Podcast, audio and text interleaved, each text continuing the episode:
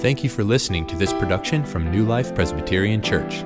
If you'd like to find out more, visit newlifepca.org.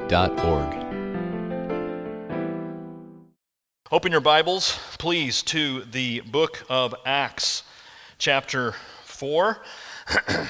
Acts chapter 4. If you don't have a Bible with you, that's uh, okay. We've got paperback Bibles underneath the chairs in front of you, and our passage is on page 532 page 532, Acts chapter 4. we are in a sermon series on prayer um, here at New Life, taking hold of God. And um, in the first sermon in this series, I mentioned some of the problems that we face when it comes to uh, prayer. Uh, problems that we all, I think, can identify with. We're just busy, it's hard to find time. We seem to be always distracted, and sometimes we're just worn out and we fall asleep. There's a lot of kind of practical problems when we go about our prayer life. Um, this morning, we're going to be talking about the problem of prayer, but not, not necessarily practical problems. We're going to be talking about a particular theological problem. A theological problem when it comes to prayer. And the theological problem is presented to us in the form of a question that maybe you have asked before, and I know I've asked it, and I've had the question asked to me many, many times. And the problem is this if God is sovereign over everything, why do we pray? If God has planned everything that takes place, if everything is already determined, if the beginning from the end is already set, then what possible contribution, what possible usefulness could our prayers really have? Doesn't it seem a little bit like voting in an election once the polls have closed down and all the results have been tabulated? Everything's finished. Why vote? And if God has planned everything, why pray?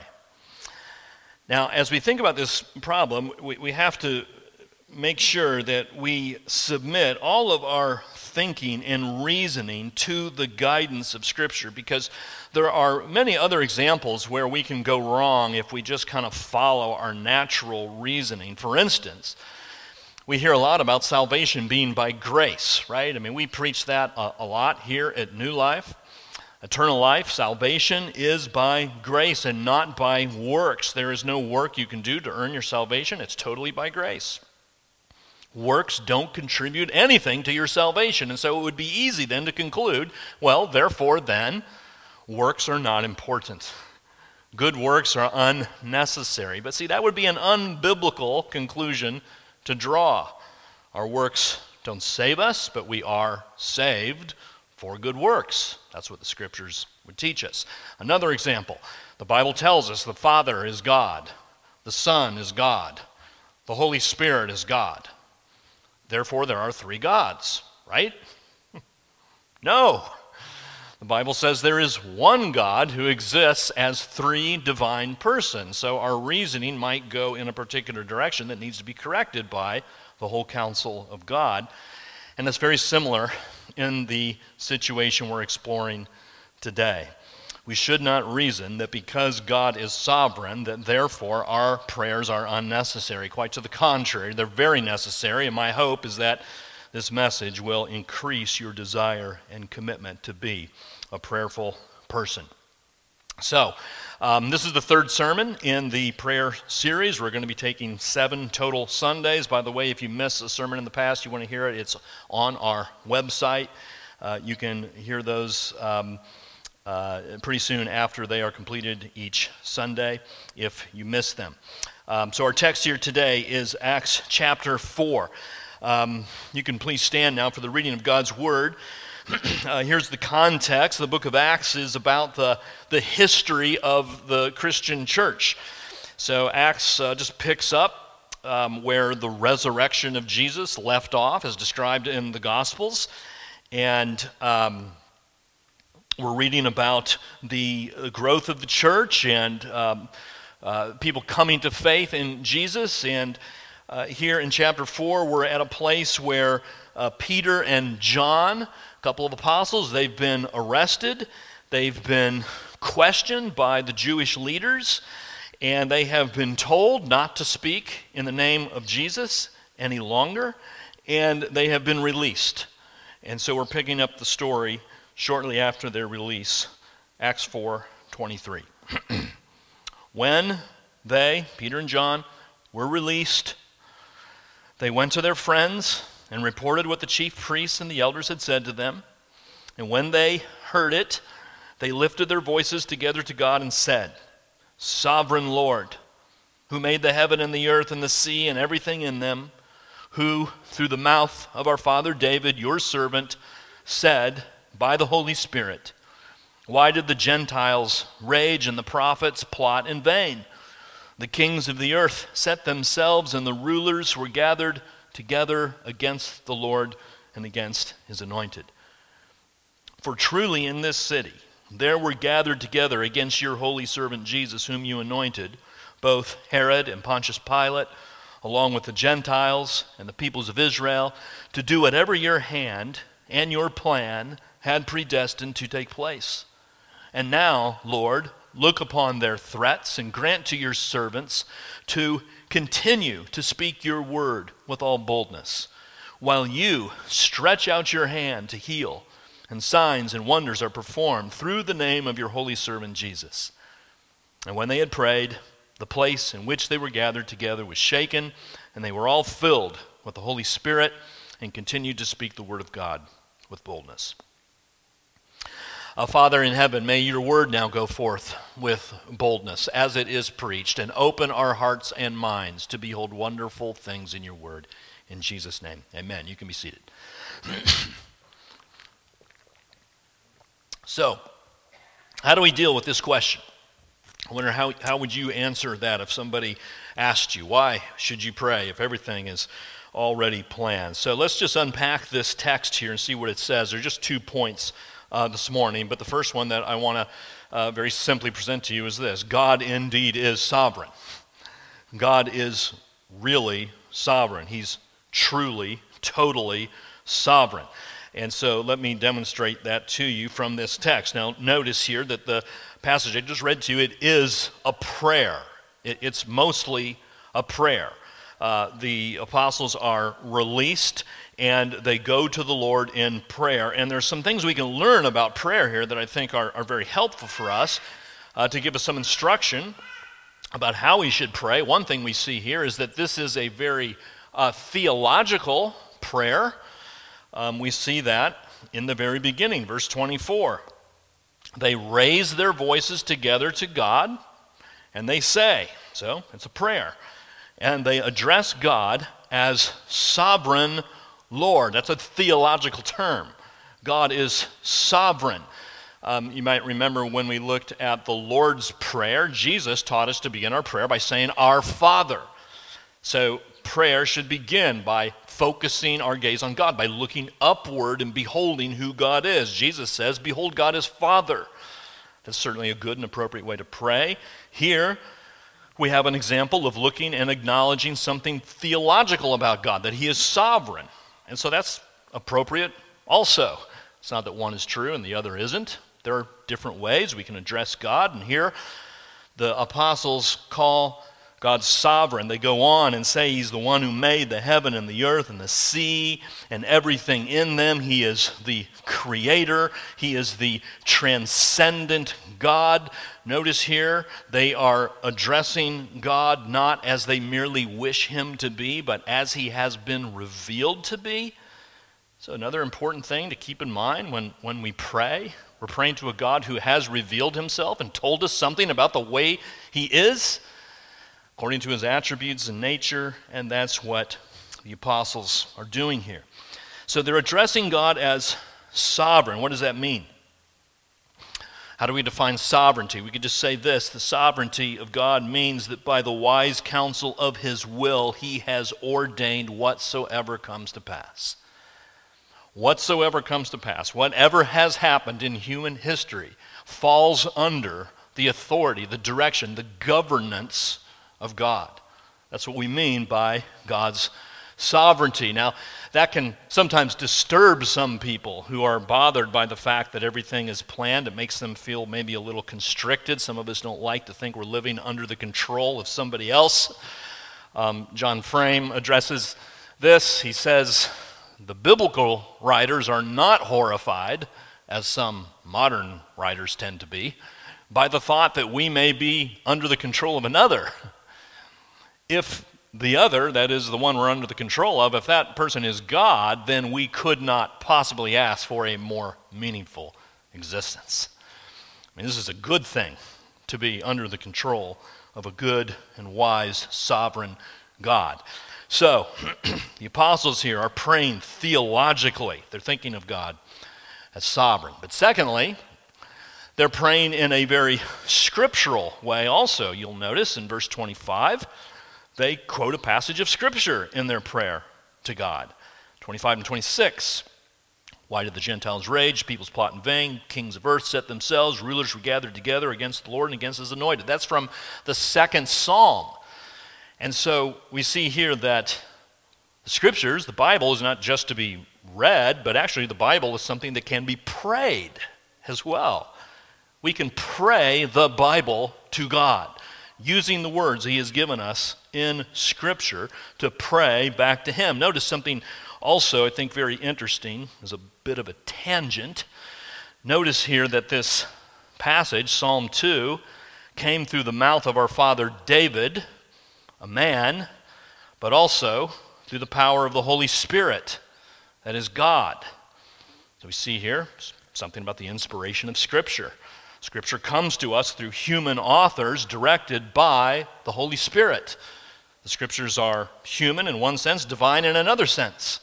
And uh, if you're interested in this topic, Pastor Brian has been teaching on our doctrine of Scripture in our discipleship hour classes starting at 10 o'clock, and we'll continue that today. But um, an interesting lesson here on the inspiration of Scripture. So, this prayer is a, a scriptural one. Our prayers don't have to be entirely the recitation of Scripture, but the scriptures should be the wind in the sails of our prayers, guiding, directing the way we pray to God and the words we used as we pray to Him. And then, thirdly, we see in this prayer that it's very practical also. It's a practical prayer, and by that I mean the details of the situation that the apostles are facing are stated very clearly there in verse 27. They say, Truly in this city, so there's the where. They're talking about this place, the city of Jerusalem. Um, there were gathered against your holy servant Jesus, whom you appointed, both Herod and Pontius Pilate, along with the Gentiles and the peoples of Israel. So that's the who. So they're mentioning all these individuals who were involved in this situation. And the what is that all of these people were gathered against Jesus. That is, that they made decisions and took actions that ended up putting Jesus on the cross. And so, as the apostles are praying here, they're, they're telling God these things. Now, that's kind of interesting, isn't it? Because, of course, we know that God knows these things. These people praying aren't thinking that they're informing God about something that he doesn't know. They got to let him know because he's asleep. They got to awaken him to what has happened. God knows. But nonetheless, they speak these details. They describe their situation to God. And there's a lesson there about our own prayers that we can do that. You can do that. Yeah, have your prayers informed by Scripture, but also tell God about the stuff that's going on in your life the practical, down to earth things. The fact that you're nervous about your upcoming exam, the fact that you feel rejected by your friends, the fact that you're not quite sure how you're going to pay this upcoming bill. God knows all that, but tell Him that anyway. Speak to Him in a practical, down to earth way about your fears, your worries, your regrets, your frustrations. An example set for us here about how to pray. So, this prayer, theological, scriptural, practical. But then it goes on, and we see just how sovereign God really is. So, just put some feet on this. Uh, look what they say here in uh, verse 28. All of these people, Herod, Pontius Pilate, etc., they all gathered to do whatever your hand and your plan had predestined to take place. They all did exactly what you, God, determined and sovereignly arranged for them to do. Herod, he had some discussions with Jesus, liked hearing Jesus, but ended up turning Jesus over to Pontius Pilate, planned by God. Pontius Pilate questioned Jesus. They had some discussions about the nature of truth. Pilate said, I don't find any guilt in him. He tries to release him. People won't let him do it. Pilate ends up delivering Jesus over to be crucified. Planned by God. So God determined it would happen. All of these people, Gentiles, people of Israel, Jews, now we're talking about masses of people who are together, and they said, No, we uh, don't want Jesus taken down from the cross. We want Barabbas taken down from the cross. Don't crucify Barabbas, crucify Jesus. That's what we want. That's what they said. That's what the crowd, multiple voices of people declared that. Planned by God. That's the way God wanted it. That's the way God determined that it would be. All of this happened exactly as God predestined it would occur. So, if that's the case, God's predestined things, He's worked it all out, it's all finished, it's all planned. No reason to pray, right?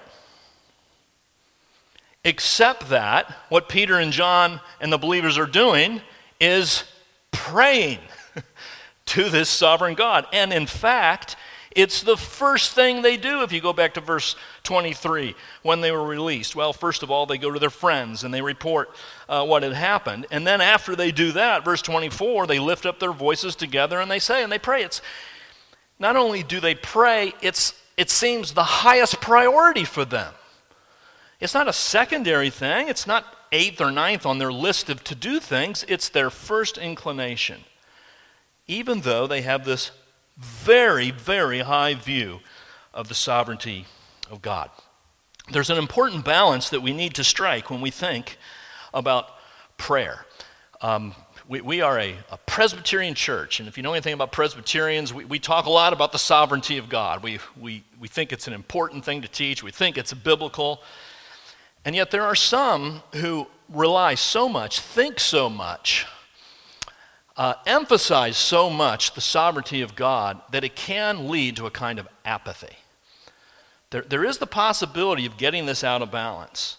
And we just kind of conclude, well, God has determined everything. It's all going to happen. I just, I don't have to do anything. Sometimes when you think too much of God's sovereignty, you begin to lose your urgency for certain things.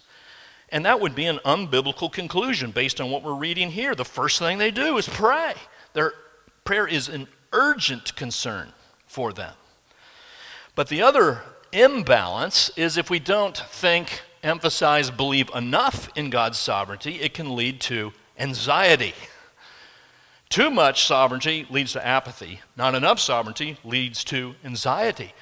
We don't know. Is God really in control or not? Can he really accomplish what he said he would do? That makes us nervous. Is God all powerful or, or not? Does it depend on me to make all these things happen? And if we live that way, I don't see how you cannot become very fearful and anxious.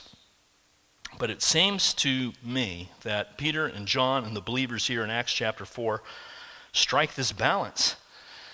They believe in both the sovereignty of God and their responsibility to pray. And they hold them in balance and believe them both fully and completely.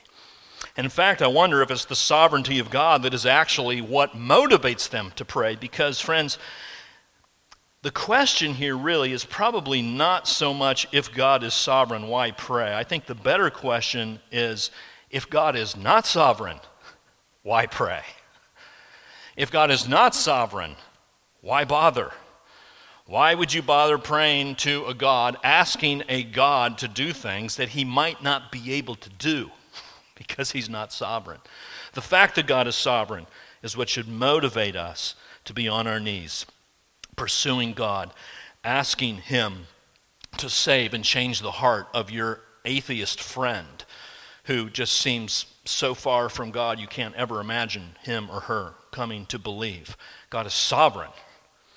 He can change that heart. So pray for revival in the church. You know, in our nation right now, we look and it just seems like things are spinning out of control. It seems like they're worse than they've ever been. We become despondent. But if God is sovereign, He can bring about revival in the church.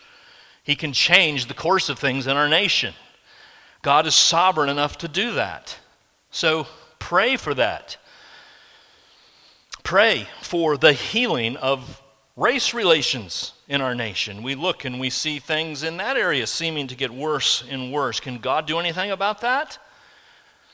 If you don't believe He's sovereign, you're not sure. But we do believe He's sovereign. So, yes, He can. So, pray for that. Pray for mass conversions here at New Life. You ever thought about praying that unbelievers would come to this place and multiple people would become saved and born again by the Spirit. We'd be baptizing new believers in droves here. I mean, can a sovereign God do that?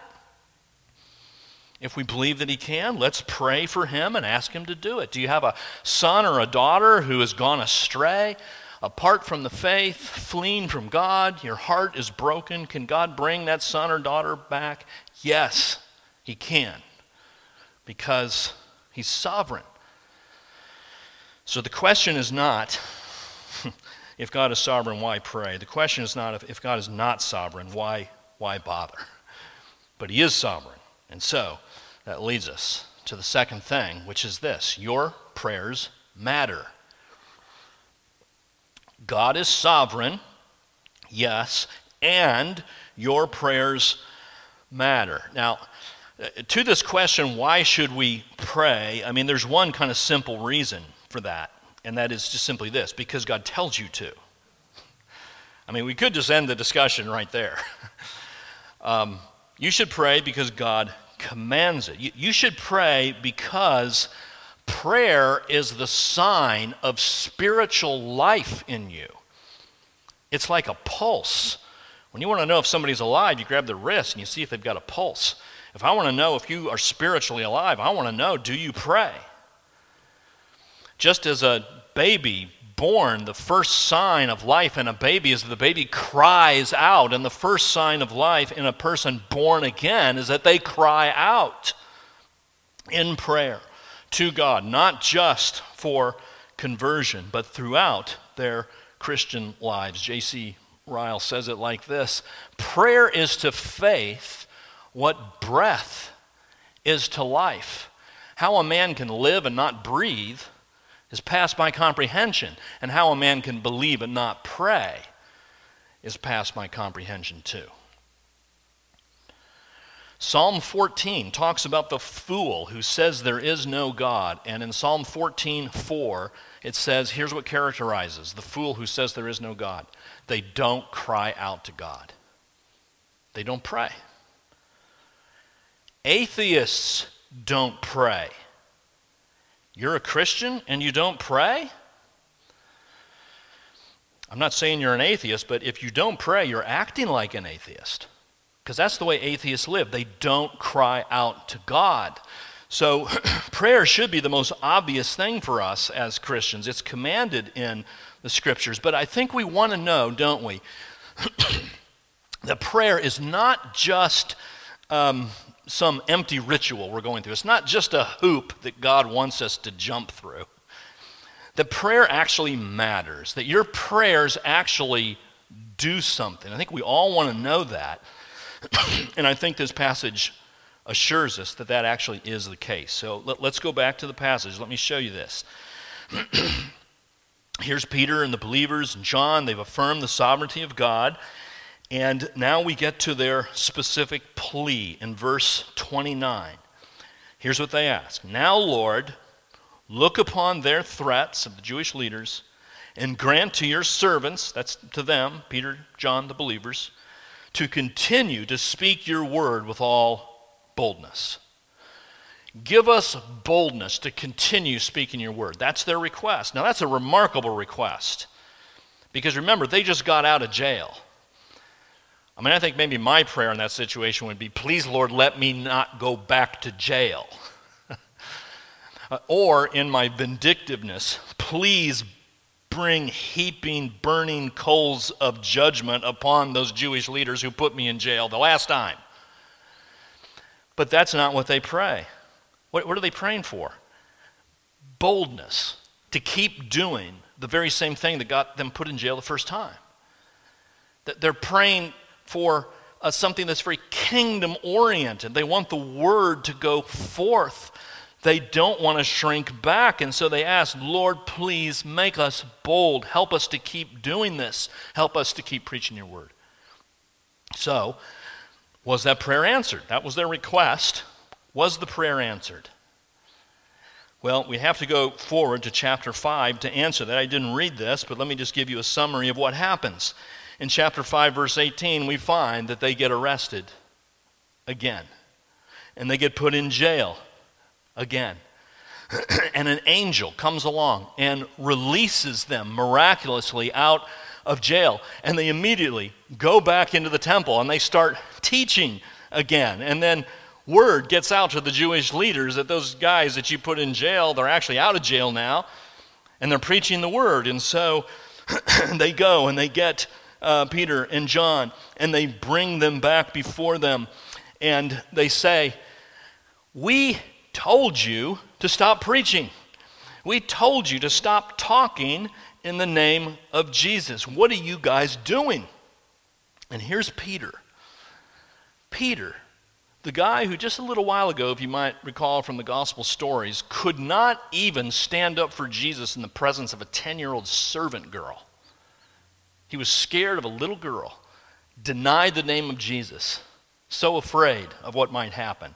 That same Peter, standing before these Jewish leaders who have the power to put him back in jail, and he says this We must obey God rather than you. What's more important to us is that we submit to God rather than to any human authority, and Jewish council, that refers to you. We are going to keep preaching the word. Now, that, I think, qualifies as boldness. Exactly what they prayed for. They asked for boldness, God gave them boldness. Now, here, here's my question Would they have been that bold if they hadn't prayed to be bold?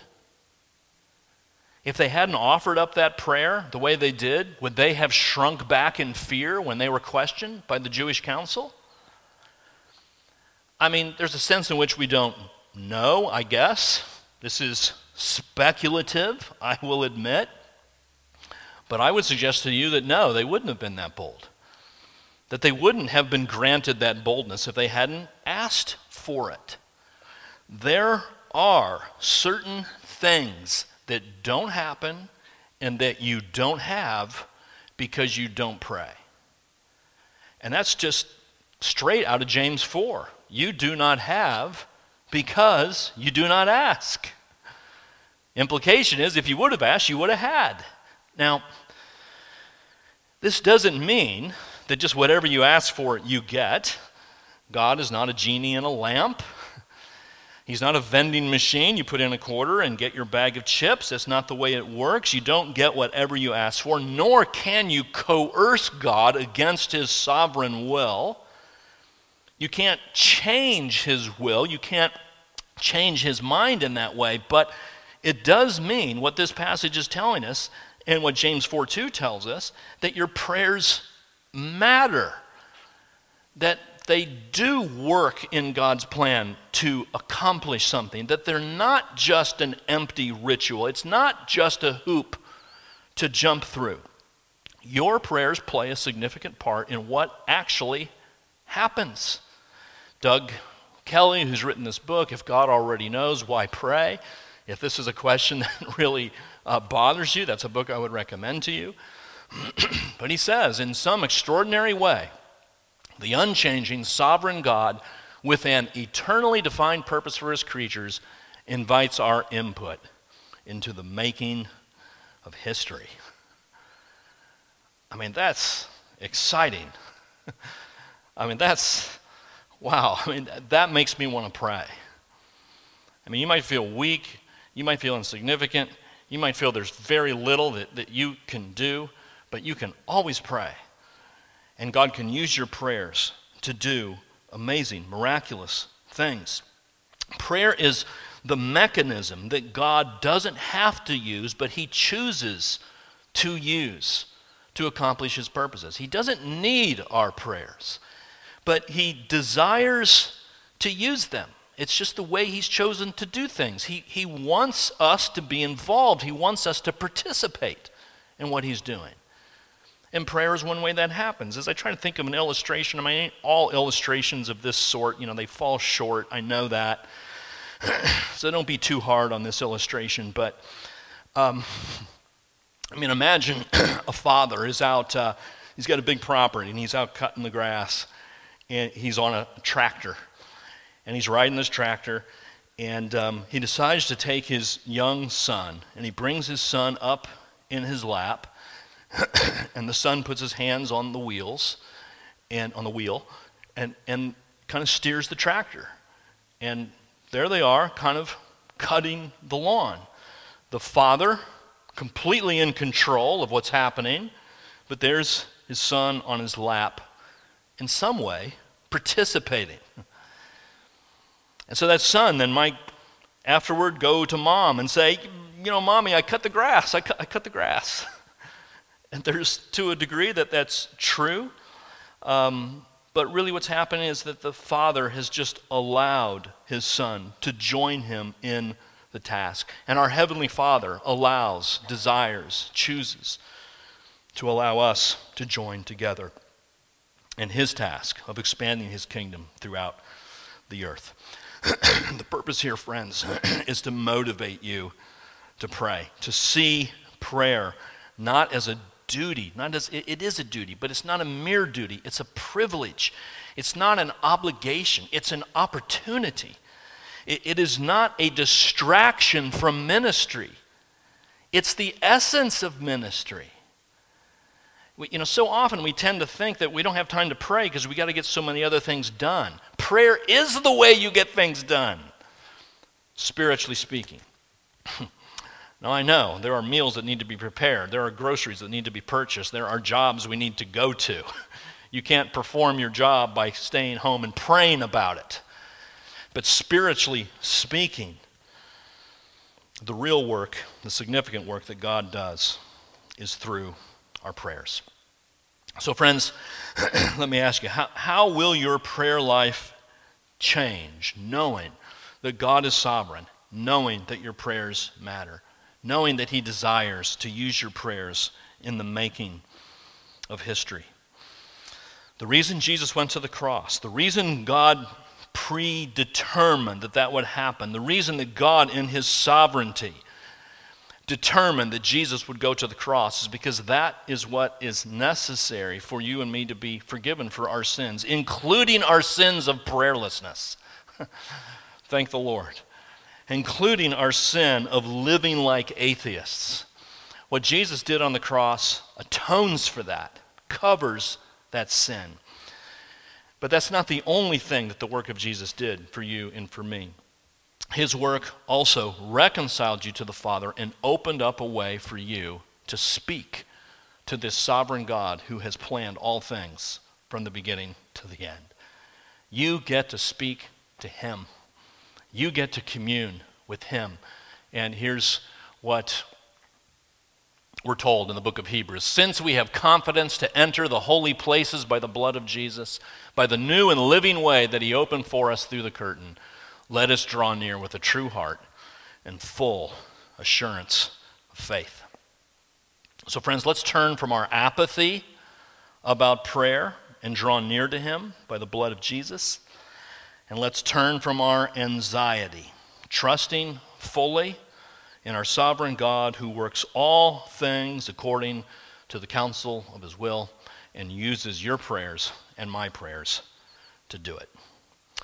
Thank you, Lord, for your word. Thank you for the encouragement that we receive in it. Thank you for the privilege of prayer. And Father, please make us a praying people. In Jesus' name, amen. Let's uh, close by reciting the Lord's Prayer as we're doing in this sermon series. Let's stand before we sing and say the Lord's Prayer together.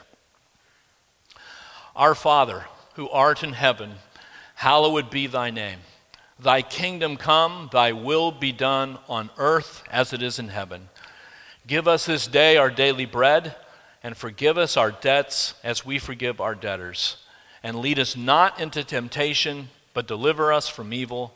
For thine is the kingdom, and the power, and the glory forever. Amen.